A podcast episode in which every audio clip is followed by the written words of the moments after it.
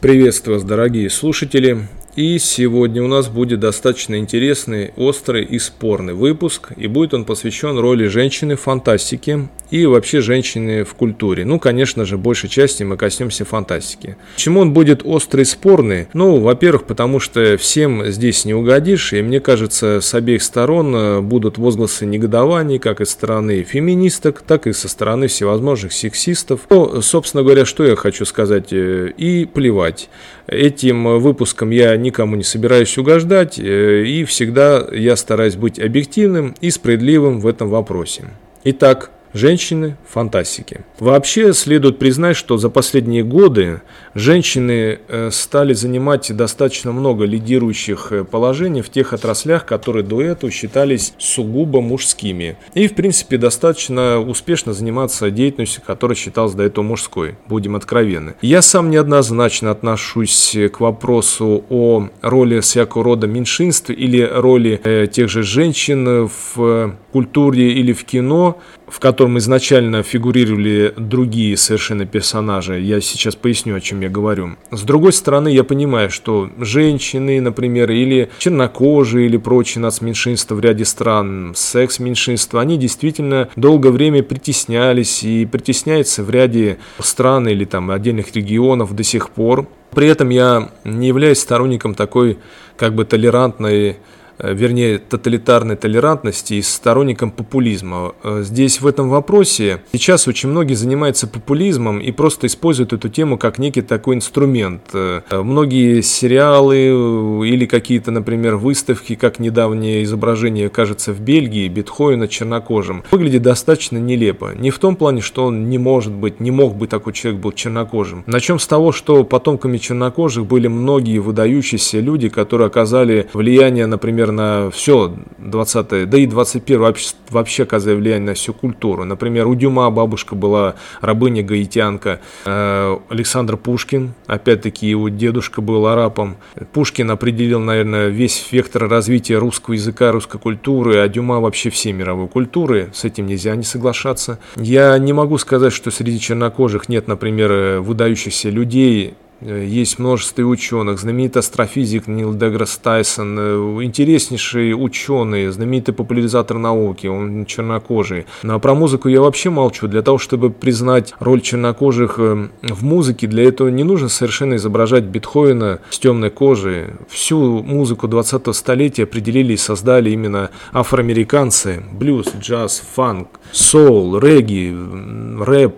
Все это зиждется на синтезе европейской и африканской культуры на музыке чернокожих кварталов. И здесь совершенно не нужно ну что тогда, давайте изобразим Армстронга белым, например. Но это будет также нелепо. Все мы знаем, что это был знаменитый джазовый чернокожий музыкант. И вообще цвет кожи не имеет никакой роли. Если мы хотим говорить равенства и справедливости, то мы как раз таки не должны заострять на этом внимание. Мы должны говорить, что да, действительно несправедливо, когда мы не даем возможности кому-то раскрыться, потому что он черный или потому что она женщина. Но давайте об этом говорить справедливо. А во многих э, ну, фильмах или в культурных явлениях получается так, э, что как бы вот мужской персонаж его убираем, изменяем женским, но черты мужские навешиваем все равно на женщину. И мы видим не женщину, которая здесь играет какую-то роль, а переделанного просто мужчину в женщину.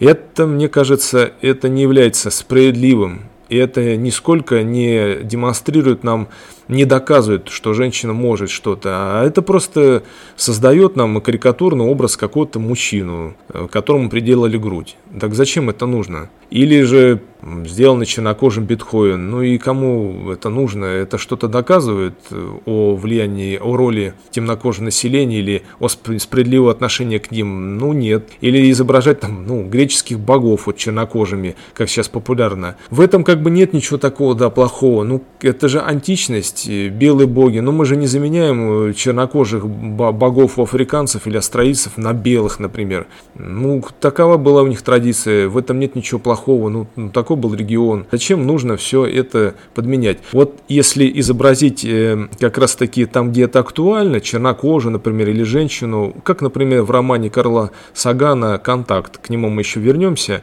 вот там образ женщины очень актуальный, как ей приходится пробираться через различные стереотипы сексистские, через религиозный фундаментализм. Вот это как раз интересно. И это как раз изображает роль женщины и доказывает, что она может что-то делать. Но а если бы мы просто заменили главного героя уже просто на женщину, которая все может, и это такой вот женщина-мужчина, э, то, мне кажется, здесь бы такой отклик не был бы найден. Ну, вопрос достаточно спорный, и его необходимо рассмотреть более объективно.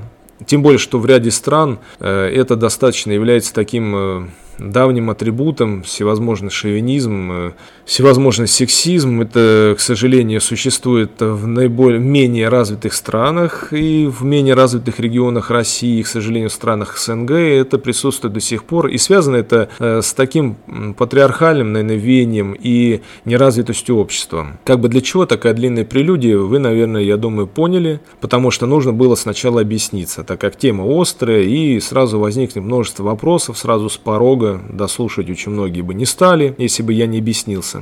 Ну и так, все-таки женщины фантастики. Вообще последнее время в популярных франшизах стало модно заменять прежних персонажей, мужчин, на женщин. И это не всегда получается уместно, а иногда наоборот становится очень интересным и франшизу даже как-то спасает. Ну вспомним э, «Охотники за привидениями», «Терминатор», «Хищные птицы», «Безумный Макс», э, да масса еще фильмов, наверное. И вот здесь я начну как раз таки с «Терминатором» и эволюции женского образа в нем. Начнем с того, что «Терминатор», несмотря на всю такую мускулинность, фильм, конечно же, в первую очередь о роли женщины как спасительности человечества. Не она, конечно же, спасет человечество, как мы помним по сюжету фильма, но тем не менее все крутится вокруг нее. В первой части «Терминатора» Сара Коннор – это, по сути дела, вот такая Дева Мария. А, зачинает и вынашивает она спасителя, и солдат из будущего, сам киборг-убийца – это такие расхожие материалы, и э,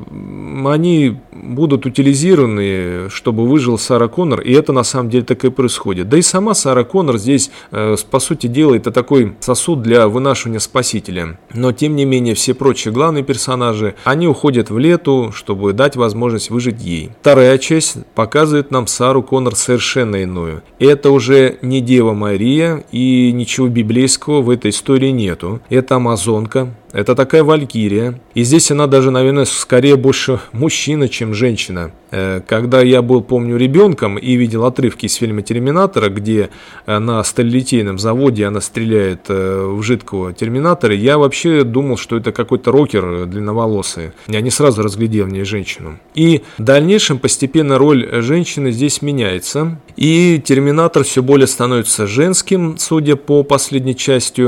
Все главные роли выдвигаются уже женским лицом, что и вызвало достаточно большую волну критики. Но на данный момент критики уместны, но это связано не с появлением женщины на главной роли, а, наверное, с навешиванием вот этих вот э, стереотипов, в частности, адрогинных образов. И сам по себе сюжет просто, честно говоря, слабоватый. Здесь совершенно не сыграла роль, что там э, главными героями стали женщины. Другой не менее популярный и мощный образ женщины фантастики – это женщина-борец с инопланетным чудовищем. И мы здесь сразу вспомним «Чужого». Мне кажется, «Чужой» здесь как раз стал такой поворотной вехой, в которой женщина становится главным героем во всех смыслах этого слова. До этого, мне кажется, да и я думаю, я все-таки здесь прав, женщина не играла такую роль. Да, были главные героини женщины, но они были на втором плане. До «Чужого» женщины-героини просто не существовало в кинофантастике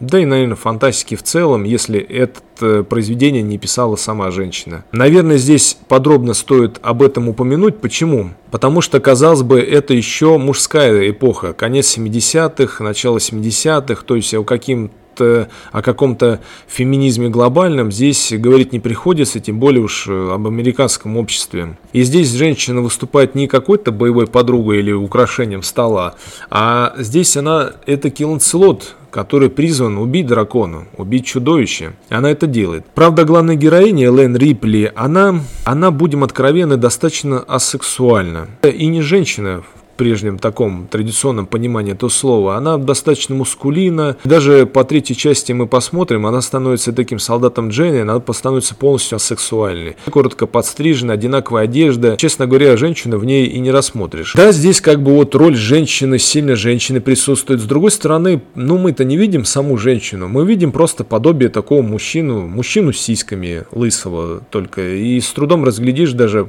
в одежде, что это мужчина. Я не знаю, насколько здесь можно э, сторонникам феминизма восхищаться этой картины в плане именно вот э, показа справедливого отношения роли женщин, роли героини. Потому что, ну, я, честно говоря, там женщин не осмотрел, ну, вопрос достаточно спорным. Если говорить о пришельцах, то с другой стороны, женщинами все-таки можно э, и договориться, а женщинам можно с пришельцами договориться. И здесь я бы упомянул о прибытии экранизации знаменитой повести Теда Чана «Прада э, фильм, он э, не раскрыл э, те ас аспекты, которые были указаны в повести. Скажем так, э, ориентиры здесь, ключевые моменты расставлены совершенно по-другому. Повесть все-таки идет больше как некая такая вот драма о взаимоотношениях женщины с дочерью. В фильме «Прибытие» это присутствует, но здесь уже о некой роли женщины в этом мужском мире. Здесь опять-таки этот момент как-то просматривается. Но рассказ о женщине-спикере был бы неполным, проигнорируя я легендарный роман «Контакт» Карла Сагана, о котором я уже говорил. И опять-таки, на мой взгляд, книга достаточно сильно отличается от фильма именно по не то что сюжета, а именно по ключевым моментам. Все-таки в книге э, главный персонаж, женщина, более уверена в себе. Она пробирается через религиозный фундаментализм, через сексизм, э, доказывая, что она может и может сделать это лучше, чем кто-либо другой. Э, несмотря на то, что ее не воспринимают всерьез, и еще вдобавок политически российский шовинизм, э, здесь какой-то пресловутый, э, наверное, пресловутый стереотип о том, что женщине не место в таких сложных условиях. А вот в фильме э, как бы все больше заострено на каких-то религиозных моментах, религиозных спорах, и здесь она выступает более такой ранимой, если честно. То есть как бы книга выигрывает в этом плане перед фильмом. Ну и а, перейдем к более таким популярным образом комиксам и женщинам. Ну, супергероинь всегда было много, и мы всегда любили комиксы за откровенно сексуальные образы героинь. Вот где женская сексуальность просто пышет со стороны, то это с комиксов, и это тоже вызывало большую волну критики со стороны феминисток. Ну, собственно говоря, кто только комиксы не критиковал, и американские психиатры называли пропагандой гомосексуализма из-за а, цирковой одежды главных героев. Напомню, что это цирковые костюмы, популярные в конце 19 19 в начале 20 столетия они легли а, в образ героев, потому что знаменитые акробаты и все прочие одевались именно так. Но каким-то образом критики рассмотрели здесь э, э, пропаганда гомосексуализма. Феминистки рассмотрели свою проблему здесь. Э, ну, комиксы на то, собственно говоря, рассчитаны. Комиксы это, это не всегда, далеко не всегда литература детская и несерьезная. Это достаточно очень брутальные и острые темы. Если брать популярных персонажей, таких как там Бэтмен, Бэтмен, например, э, и комиксы Фрэнка Миллера, о которых мы говорили, Алана Мура, Стэна Ли, это достаточно остро социальные, остро политические темы. Но здесь, как бы мы знали всегда, что есть такие персонажи, как Супергерл и Чудо-женщина, но такую роль все-таки они не играли, и как-то они, э, ну, оставались в тени мужских персонажей. Все поменялось с недавнего времени, и теперь мы вот видим, например, такие картины, как «Хищные птицы» — это сольный проект о Харли Квинне, подруге Джокера. Фильм вышел, откровенно говоря, так себе, и выиграет он только за счет драк и трюков. Да, вот здесь вот постарались создатели, с этим не поспоришь. Например, такой сериал, как «Бэтвумен», он, опять-таки, на мой взгляд, что делает? Он просто какой-то карикатурный образ женщины показывают. Э, такой, опять-таки, мужчина. Женщина, при том, э, она еще является лесбиянкой, то есть здесь, как я уже повторился, э, всегда почему-то о проблеме женщины связывают с однополой любовью зачастую. И здесь, опять-таки, любовь ее к женщинам, ее образ мускулины, она еще к тому же солдат, коротко стриженный, я в этом не вижу женщины, я в этом вижу, опять-таки, просто мужика. Ну, такого немного немножко андрогинного мужчину. Опять-таки, она занимается сугубо мужским делом, любит женщин. Но образ женщины здесь э, совершенно не раскрыт женщина, которая может быть наравне с мужчинами. Я вот о чем говорю. Здесь я вижу просто карикатурный образ мужчины. Ну, на самом деле и это имеет место. Женщины тоже бывают разные, мужчины бывают разные. И брать всех под один стереотип, то, о чем говорил Алан Мур, да, то есть э, все главные герои должны быть с волевым подбородком, накачаны бицепсами. Так не должно быть. Главный герой может быть совершенно разный и мужские черты проявляются, может быть, у достаточно манерных мужчин больше, чем у каких-то накачанных бруталов, и у женщин, может быть, наоборот. Но, тем не менее, я о чем говорю, что э, делая эту тему популистской, э, как бы сторонники, скажем так, чрезмерной толерантности просто-навсего заменяют один образ другим, делают э, мужчину похожий на женщину со всеми привычками женщинами, а здесь женщину делают со всеми привычками мужчины. Да какой мы здесь говорим тогда справедливости? Покажите нам, что что Бэтвумен это женщина, которая может быть наравне с Бэтменом, я извиняюсь, не потому что она все делает как мужчина, выглядит как мужчина и любит женщин как мужчина, а потому что она как женщина может это сделать. И еще один важный момент здесь это э, смена ролей. Как я уже говорил, некоторые популярные персонажи меняются на женские Ярким примером здесь у нас становится даже не «Терминатор», а «Охотники за привидениями». И здесь, в данном случае, мне фильм очень понравился. Франшизу здесь они вытащили. Притом, кстати, здесь были такие показаны женщины, э, достаточно неудачницы, не очень красивые, не затейливые, какие-то не сексуальные. Но здесь все как-то было показано с такой долей самоиронии, что здесь начинаешь не не то чтобы им сочувствовать, ты понимаешь, что они не выглядят курьезно, а вот их недостатки ты принимаешь как есть. С этими недостатками они делают то, что, может быть, не сделали бы герои с какими-то преимуществами. Это выглядит хорошо, иронично, смешно, и будем откровенны, многим не нравится из-за того, что заменили мужские образы. Но я помню прежние фильмы об охотниках за привидениями, но это достаточно такой фантильный подростковый юмор, какие-то нелепые персонажи, чем они лучше, чем новые франшизы, я не очень понимаю. Э, интересно здесь, э, кстати, и фильм Безумный Макс. Здесь не меняется местами женщины и мужчины, но здесь, во-первых, почему? Здесь есть некая такая трансформация образов, и женщины здесь совершенно разные, начиная о таких закаленных, э, скажем так, брутальных, мускулинных пожилых женщин в пустыне, женщин-байкерш, до э, более утонченных, э, некогда сексуальных рабынь главного злодея, которые бегут от него, заявляя, что они являются личностью. Вот это, кстати, очень интересно. Вот здесь вот даже не образ байкерш, интересно, те самых изначально сильных баб, которым в принципе ничего не угрожает. Ты понимаешь, что они могут за себя постоять. А вот именно вот это Бегство – это право заявить о себе как о личности, что я не принадлежу никому и не могу принадлежать, несмотря на то, что я там, да, там, молодая женщина, я не являюсь придатком чего-то или, или атрибутом чего-то, или дополнением э, к дорогому убранству там, дворца или дополнением к машине. Да, вот это вот, мне кажется, является достаточно важным и необходимым. Вообще женская составляющая, что о ней можно сказать? Тут самое главное, ну, чтобы была, наверное, середина. С одной стороны, сильное женское влияние, например, в жизни ребенка и мужчины, оно приводит к такой как бы психологической кастрации в итоге, особенно у мальчиков, повторюсь. С другой стороны, э, тиран, отец или отец-подкаблучник, наоборот, антипод его, не является чем-то хорошим в жизни ребенка и в жизни также мальчика. И, кстати, то же самое и женщины будет актуальным. Но отсутствие женской составляющей полной приводит э, к, также к проблемам и обратной стороне. Если мы посмотрим на примере того же фильма «Маяк», э, о котором я тоже рассказывал в нашем выпуске, то здесь такое отрицание полностью женского, пренебрежение к женскому приводит как раз к таким э, гомоэротическим и к таким неправильным достаточно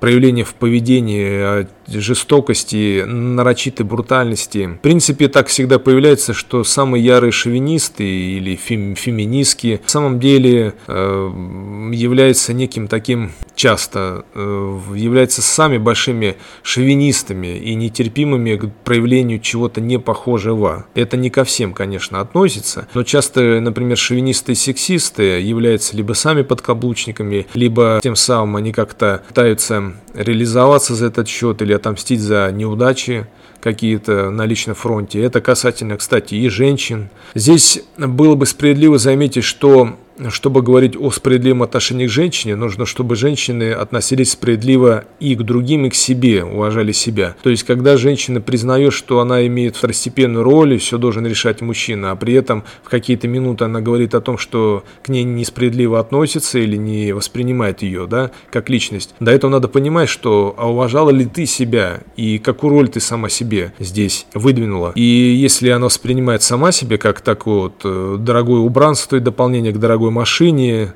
то о каких тогда справедливости она может дальше говорить. Если она не готова брать э, какие-то ключевые на себя решения, не готова брать на себя ответственность равной степени. И вопрос здесь, повторюсь, достаточно такой острые. И я еще раз скажу, что женщины в некоторых, да во многих отраслях, да, заменили мужчин, заменили, вернее как, они не заменили мужчин. Они делают не хуже во многих отраслях э, что-то, что делали до этого мужчины. Я часто еще пишу о боевых искусствах и могу вам сказать, что сейчас и здесь достаточно сильно поменялись роли. Вот, например, в таких видах спорта, как греплинг и джиу-джитсу, э, мы часто видим схватки между мужчинами и женщинами, и женщины здесь выигрывают, ну, выигрывают за счет того, что там минимальные ограничения и разный возраст э, телосложения и разная техника может здесь победить. И они выиграют у мужчин, делают это достаточно уверенно. На этом я хочу с вами попрощаться. Читайте и слушайте нас. Пока.